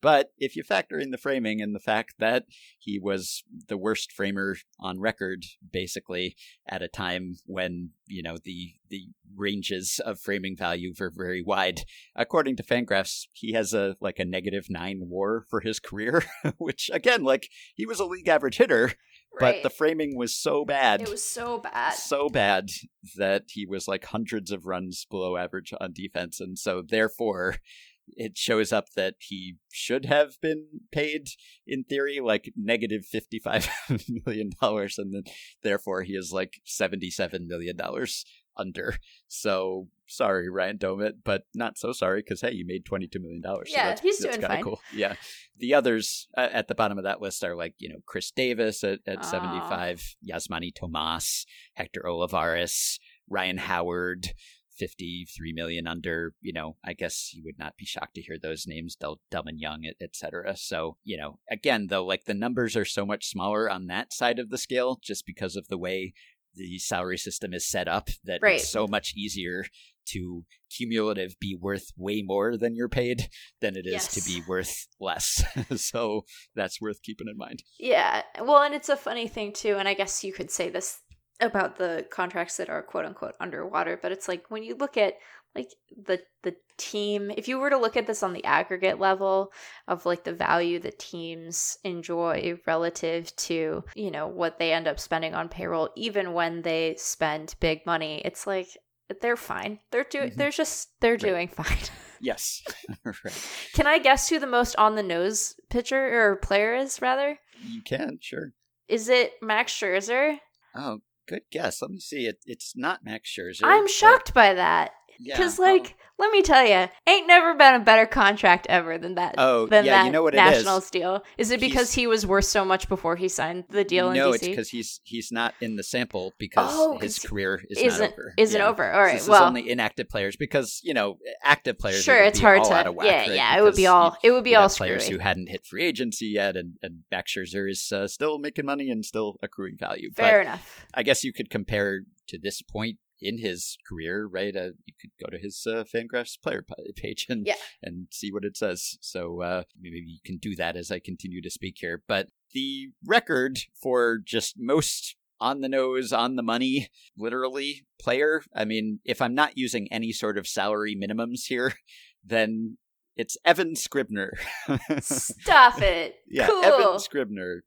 As everyone expected, that Yeah. was on the tip of everyone's tongue. Just uh, if the stat blast ended there, that would be a bit of an anticlimactic conclusion. I think. Yeah, it would be. Evan Scribner is uh, a reliever who uh, pitched for the Padres and the A's and the Mariners from 2011 to 2017, and he pitched 169 innings, and he was worth like one baseball reference war. I don't know what he was worth in Fangraphs war, but not a ton, and he didn't make a ton of money either. He he made three million two hundred twenty-seven thousand five hundred dollars, and in theory, he should have made three million two hundred twenty-six thousand nine hundred seventy-five dollars. So he was five hundred twenty-five dollars away from his uh, calculated contract. So, congrats to Evan Scribner. You were uh, properly remunerated during your major league career. And see, like the thing about it is that he had previously only been known for my very strange Bartleby the Scrivener jokes. So I'm glad he can be known for something else because that would be a terrible thing to go down as. Yes, exactly. By the way, Max Scherzer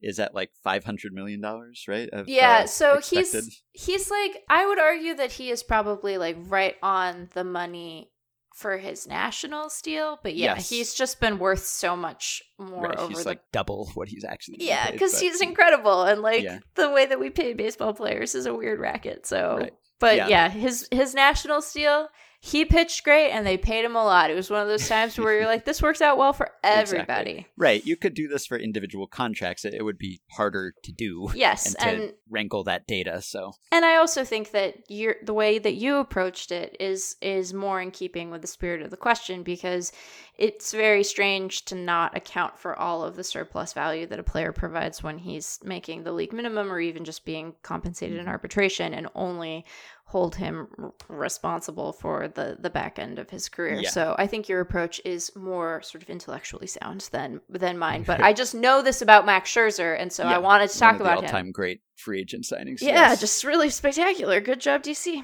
And I should say, my accounting here is, is kind of fuzzy because this whole like dollars per win model is based on like well, we have free agency that's set up the certain way, and so there's scarcity, right? And and so if, if I'm saying like, well, this is what this guy should have made on the open market, like if he was always a free agent, well, that's just not the way the system works. And if the system did work that way, then the dollar values would be different if everyone was a free agent every single year. So, in a way, this is like a, a theoretical exercise where, like, everyone's always a free agent, but the dollars per win values are the same as they are now, which is like not really a world we would be in. So, you could imagine this as like the system is the same for everyone else, but for some reason, like this guy was always a free agent. Yeah. And so he got paid that amount. So anyway, if we raise the minimum a little just to like $20 million just to like have players who made a, a significant amount of money during their career, then the most on the money guy is actually Allen Craig. Allen Craig, who huh. played from 2010 to 2015, mostly for the Cardinals, for the Red Sox, and Padres. He made 31.3 million and quote unquote should have made like 31.8 million, so he was less than half a million off from what he should have been and he had kind of a, a weird career, right? Like yeah. it, it ended early. He kind of came out of nowhere and was great replacing Pujols, actually, right? And, you know, was good for the Cardinals at least after that first year. And then just like collapsed and had a terrible year but then he continued to be bad with Boston at the end of his career. So just like kind of a confounding career and not a very long one, but he ended up being paid roughly appropriately. Now, the other guys who are very close, like actually, I, I guess the the closest is Junichi Tazawa, who was like two hundred thousand off, and then the closest big contract, like over fifty million, is Daisuke Matsuzaka, mm. who uh, made 53.2 and was uh, expected, quote unquote, to make 52.2. So that's interesting because you do see players, a lot of like Japanese players who signed in the middle of their career who ended up being like fairly appropriate pay, which makes sense because like they skipped the whole like under, you know, pre arb and arb, right? And they just like got paid kind of like free agents from the beginning of their MLB careers. And so you see Tazawa, you see Matsuzaka, and Tanaka, and Jojima, and Matsui. Like a lot of them are in this range, you know, Hideki and Kaz. Like a lot of them are very close which makes sense, I think, given the structure of their career. And so, sure. you know, people might think of Dice K as, I don't know, is he seen as semi disappointing, perhaps just in terms of his MLB career, although his NPB career is legendary. But even so, in, in MLB, he like justified what he was paid, given the market rate. He was still good enough to do that. If we exclude those players, I think maybe the most interesting one, and this is a, a big money person who also had his career end early and somewhat disappointingly due to injury, Prince Fielder. Oh. Basically right on the money with 177 million in actual earnings and like 181 million in expected earnings. And I guess that is a case where you know ultimately he got that big contract and then like had to retire because of what his back injury, right? And so he didn't produce value then. And I don't remember, I guess, did he technically retire or did he still remain active so that he was still earning that money, I, I guess. So, you know, he made more than he was worth early in his career, but then that contract didn't work out because of the injury. And so ultimately he ends up being right on the money, basically. So that's like kind of an exception that tells you what has to happen in order for a player to yeah. be good early on and, and still not end up like worth way more than in theory they should have been. And other guys in that range, Adam LaRoche is right there at like 70 million and 72 million. Brad Lidge right there at like 54 and 56. JP Howell, 25 and 26. Mark Trumbo, very close, like 60 and 58. Mike Morse, 35 and 33.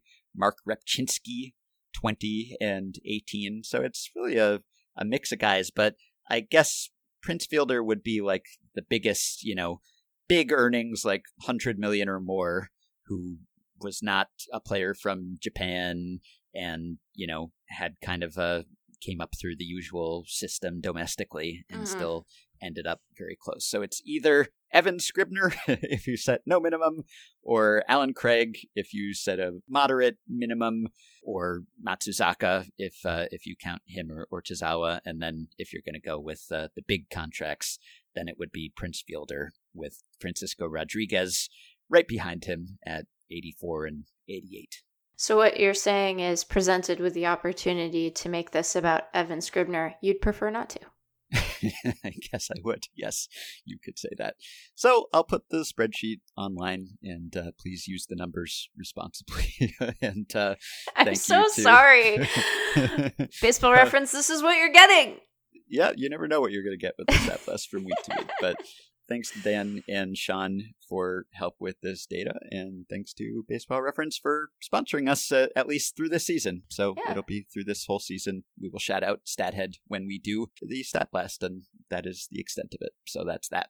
All right. Well, this was fun, and, and I will just uh, leave you all with a recommendation to not just watch baseball this weekend, but also, watch this video that I sent you, Meg, right yeah. before we recorded, which is uh, a video. It was tweeted out by KNBR, the San Francisco radio station, the other day, and it's of Joey Bart, the Giants catcher, working with Giants bullpen and catching coach Craig Albernaz during spring training, and they're going through catching and framing drills, and it's just like a two minute video and I love it. I could watch this all day. I wish this were like Drive to Survive style Netflix documentary about like learning to frame. Like, this is great. And it makes me sad about robo umps. And I realized while watching this that, like, you know what? Like, I, I, I don't know that I can be swayed from being anti robo ump, even though I realize that most people will probably prefer it and maybe it will even be better for the sport as a whole because I just love this stuff. I just yeah. love this. It's like one of my very favorite things about baseball. Catching is so cool. Catching is just, so cool. It's my favorite position. There is so much skill and technique and art that goes into it and you know Albernaz is coaching him about like how to receive the high pitch and how to receive the low pitch and some of it is about like yeah you want to present it a certain way and look a certain way to the umpire some of it is just like oh well Carlos Rodon's slider moves like this and so I have to catch it with this glove movement it's just it's so cool and there's yeah. so much skill and prowess and subtlety to it Yep. And all of this will be lost if yep. we have robo umps, like all of it. And I just hate that idea. And it's not even about like, you know, because I have praised John Libka, the new full time umpire, before because he's super accurate. And I guess you could say, well, why don't you like the most inaccurate umpires? Because maybe they allow greater framing ability or something. And I guess that's a fair point. But I still think that just some amount of leeway there is preferable just because it preserves this art of receiving and catching and framing because it is such an art. It's such a tradition that has been emphasized and revamped of late. And I absolutely love watching this. And it would be so sad to me yeah. if catchers just sat back there. Like, you know, they'd still have to do some stuff. They'd still have to block. I get that. But the fact that they could catch the ball just any old which way and it just wouldn't matter even slightly because it's about where the pitch crossed the plate, like that would just deeply sadden me yep. for this not to be a part of baseball anymore. Yeah, I agree. I think that first I appreciate the existence of something like this because it does. I mean, it it it really demonstrates the skill and the art and the craft that goes into this. And I know someone will watch it and be like, Meg, they're like acknowledging, you know, umpire tendencies to be fooled by particular things. Mm-hmm. But like, this is. This is a skill. These guys are doing a, a thing. They're not just right. engaged in in like cheap sleight of hand like there is a lot of subtlety and art to having soft hands and catching the ball well and you know yeah. following a slider into the zone in a way that isn't herky jerky but allows you to really present a pitch in a compelling way. And it's it's really cool. And i agree with you. I'd be i'd be sad if we lost it if it can just be this like you know, I shouldn't be able to be a butcher back there. I've said it before yeah. on this pod in mostly a joking way, but I have a hard time respecting catchers who can't frame. Like, it's just, you know, it's not aesthetically pleasing and i think we right. will lose the incentive to do this in a way that is is subtle and compelling and and it'll be a real shame because they still gotta catch the damn thing mm-hmm. so have them do it nicely yeah it's just it's a personal preference. I know this is maybe a, a niche thing that we share that maybe a lot of our listeners is like, I don't care. Like, I'm not Right. even paying attention. I don't notice this. Or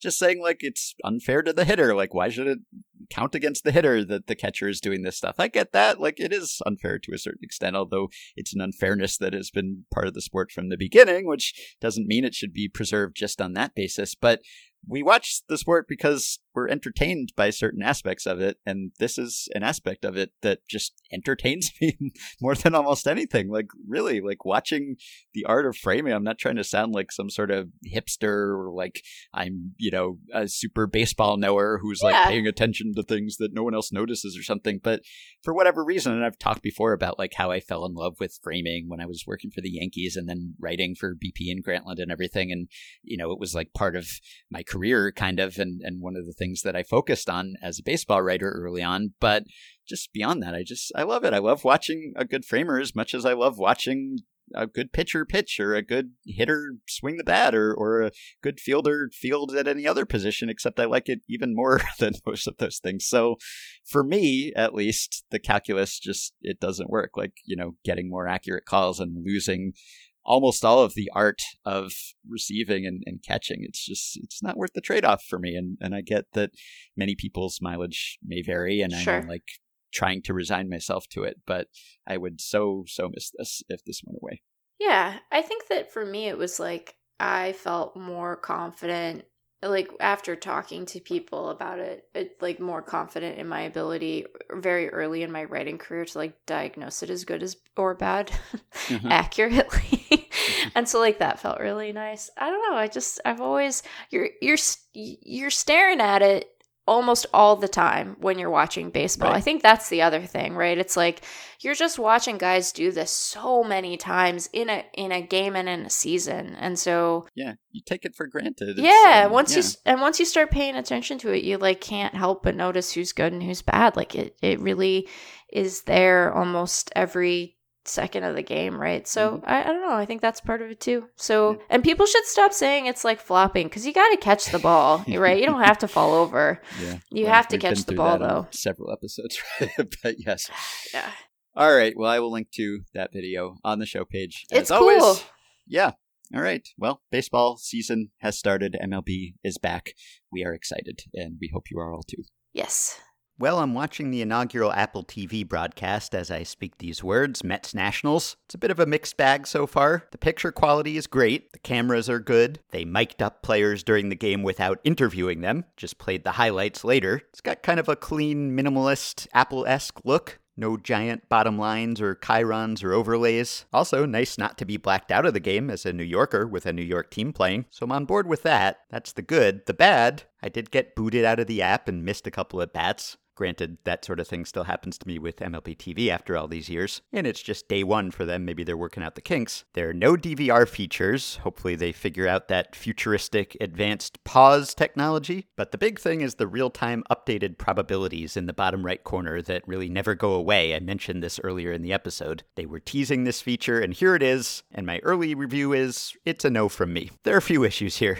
For one thing, the metric keeps changing. It goes from hit probability to walk probability to reach base probability to out probability. So I find that a bit distracting. Also, it goes out to two decimal places. Not necessary. But beyond that, it just seems to be borked. I don't know if I missed an explanation of how this works, but sometimes the probabilities seem to move in the wrong direction. A strike will be called on a hitter and his reach base probability will go down, that sort of thing. That seems to be happening often, and there's some unreasonably low or high numbers, a lot of big fluctuations. So I can't tell if it's based on the hitter's performance in certain splits historically or against that pitcher or something. It seems like it's possibly oversimplified or based on not enough data or not the best data. I bet they'll fix those things going forward, drop a decimal place, maybe fix the system itself so it spits out more reasonable numbers. But even if it did, I'm not sure I need it. Not sure it's adding anything for me. Maybe it would if I didn't have a sense of those things in my head anyway, if I were new to the sport. But as of now, not into it. Not into the betting odds either, but I'm getting used to those. And as I've been saying this, Francisco Lindor got hit in the face by a pitch, and the benches cleared. And Apple did not show me a brawl probability, though it would have been low. It usually is. Lindor looks okay, although he is leaving the game. And so is Steve Cishek, who got ejected. The good news for Apple is that that means there's something for umpiring consultant Brian Gorman to talk about. All right, let me leave you with an update to an old Stat Blast because there have been some developments in recent days. On episode 1523, back in April 2020, we did a Stat Blast about teams that had the longest streaks of having different players start on opening day at the same position. So no repeats, different player every year throughout the span. And that question was inspired by the Giants, who had had a revolving door of left fielders ever since Barry Bonds left, or was prevented from returning. And that revolving door has continued. They have now had 16 different opening day left fielders over the past 16 years. Joc Pederson became the latest this week. So that means they have gone 15 years now without a repeat. And that, when we ran the Stat Blast, would have been the second longest streak of all time. At the time, the longest streak was 16 years, again, left fielders, for the St. Louis Browns and Baltimore Orioles from 1940 to 1955. However, we did note at the time that there was also a long active streak in left field for the Padres, which was 14 years at that time, from 2006 to 2019, Eric Young to Wil Myers. Well, that streak has been extended so in 2019, it was Myers. In 2020, it was Tommy Pham. And in 2021, it was Jurickson Profar starting in left field on opening day for the Padres. So that brought the Padres up into a tie with those Browns and Orioles for the longest streak, 16 years. However, that streak was snapped this week because Jurickson Profar started in left field again, back to back years. So the Padres are now atop the leaderboard, tied with those 40s and 50s Browns and Orioles teams, but the Giants' streak is still active. So if they have a different opening day left fielder next year, they will tie. And if they have another the year beyond that, they will then be on top. And I don't think it's a coincidence that left field is where these long longest streaks are, because left field is uh, often just sort of a holding pen for different players who revolve around the field. Maybe there aren't as many franchise left fielders. It's just where you stick the weakest defending outfielder often, or the one with the weakest arm. There are exceptions to that, obviously. Anyway, Padres' historic streak stopped. Giants' potentially historic streak continues. Meant to mention earlier when we were talking about things we enjoyed on opening day, Meg mentioned Bobby Witt Jr.'s first hit. In that same game, I enjoyed the old guy, Zack Greinke, going five and two thirds, allowing only one run against Cleveland. Is it good that he struck out only one Guardian over those five and two thirds? No, not exactly, but that's a worrisome sign for another day. On opening day, it was about Greinke being effective and having his homecoming. Also, a brief mea culpa on our previous episode. I mispronounced the first name of the new AAA infielder for the Tampa Bay Rays who was acquired in the Austin Meadows trade. I said his name is Isaac Paredes. It is actually Isaac Paredes. That is how he pronounces it. This week, MLB released its new guide to player name preferences and pronunciations, and I learned that Paredes pronounces his first name Isaac. It is spelled I S A A C, which is what tripped me up, but I wanted to mention it because I do make an effort to try to get pronunciations fairly accurate on the podcast when I can. Not saying I always give it the right intonation or accent, but I at least try not to butcher these things. And we do go to an effort to try to figure out okay, how is this name pronounced? How does the player say it? Look it up on baseball reference or look it up according to MLB's guide if it's an active player, or watch a YouTube video and maybe they will say it themselves. Many times when I'm not positive, I will check first, and I'm sure we still screw it up sometimes, but it drives me a bit batty when I hear on other podcasts just names constantly being mangled. Anyway, I guess I wasn't watching a lot of Tigers broadcasts last year, and so I did not hear that it was Isak if the broadcasters were pronouncing it the way he wants it pronounced. And usually I just will know that I don't know how to pronounce it, or I know I'm not sure, and so I will look. But when it is spelled like a name that normally I would know how to pronounce, it didn't even occur to me that it might not be pronounced that way. So Isaac Paredes, a name to know because he will probably be a big leaguer again at some point this year. You can support Effectively Wild on Patreon by going to patreon.com slash effectivelywild. The following five listeners have already signed up and pledged some monthly or yearly amount to help us keep going, keep doing this thing for another year, help us stay ad-free aside from our StatHead sponsorship, and get themselves access to some perks Caleb Cabo, or Cabo, there's no pronunciation guide for Patreon supporters' names, unfortunately, Wes Rumbaugh, Kevin Philip Torres, Jonathan Johnson, and Kevin King. Thanks to all of you. If you haven't already signed up, one incentive too is that the Patreon supporter Discord group is hopping these days. It's got game threads and live game chats and a lot of people participating now that the MLB season has started. There are individual channels for each MLB team, and you can join and talk to your fellow fans. And you know it will be enlightened and courteous commentary from your fellow Effectively Wild listeners and Patreon supporters. So you can get access to that if you are a Patreon supporter, and at certain tiers, you can also get access to our monthly bonus podcasts among many other extras. You can join our Facebook group at facebook.com slash group slash effectively wild. You can rate, review, and subscribe to Effectively Wild on iTunes and Spotify and other podcast platforms. Keep your questions and comments for me and Meg coming via email at podcast at fangraphs.com or via the Patreon messaging system if you are a supporter. You can follow Effectively Wild on Twitter at EWPod. There's an Effectively Wild subreddit at r slash Effectively Wild. Thanks, as always, to Dylan Higgins for his editing and production assistance. We hope you have a wonderful weekend, and we'll be back to talk to you early next week. If I'd not cared for a little while, then I wouldn't now have you. Cause along came you, oh, you changed my life. And I wonder if I know what you've begun. Cause along came you, oh, you changed my life. And I wonder if I know what you've begun.